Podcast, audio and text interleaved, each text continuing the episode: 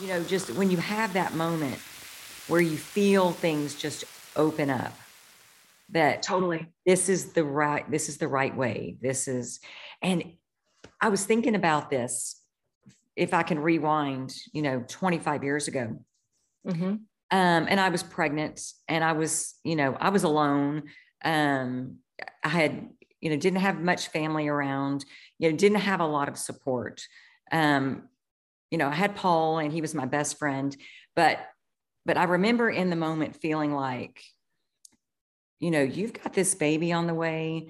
You have got to do something to give him the life that he deserves. And I didn't know what to do. And I don't know where this came from in me, but I started walking around my apartment and looking at little things that I had and and being grateful. And at that time I had nothing. Like mm-hmm. I, th- I had a hand-me-down couch. Um, I had a mattress and box spring on the floor.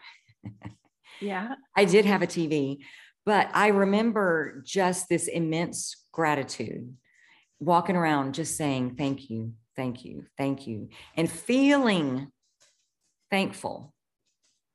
And I remember driving to my mother's house for something and stopping at Sonic to get a soda.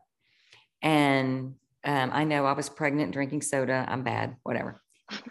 Just kidding. Could um, be worse. this is true. And a Jeep Cherokee pulls into Sonic and is like on the other side of where I'm parked. And I see all the balloons coming out of out of the windows, not that they were flying out, but you know, you could see them in the back of the car. And I'm rubbing my belly and I'm talking to Logan and I'm like, I'm gonna have a party like that for you one day. Like we're we're gonna do that one day, I promise. And I released it, I let it go. I didn't think about it until his first birthday. And at this point, you know, Paul and I are married, and I'm pregnant with Lily. And we have his birthday party at his mother's house, and it is filled with people. there were 50 people there easily. And it was not until i was there at that party looking at how drastically different my life was a year ago. Wow. And i remembered that jeep grand cherokee at the sonic and I remembered that I told this little baby before I met him that I was going to give him that. And here I was at his first birthday party. And that was my first realization of manifestation.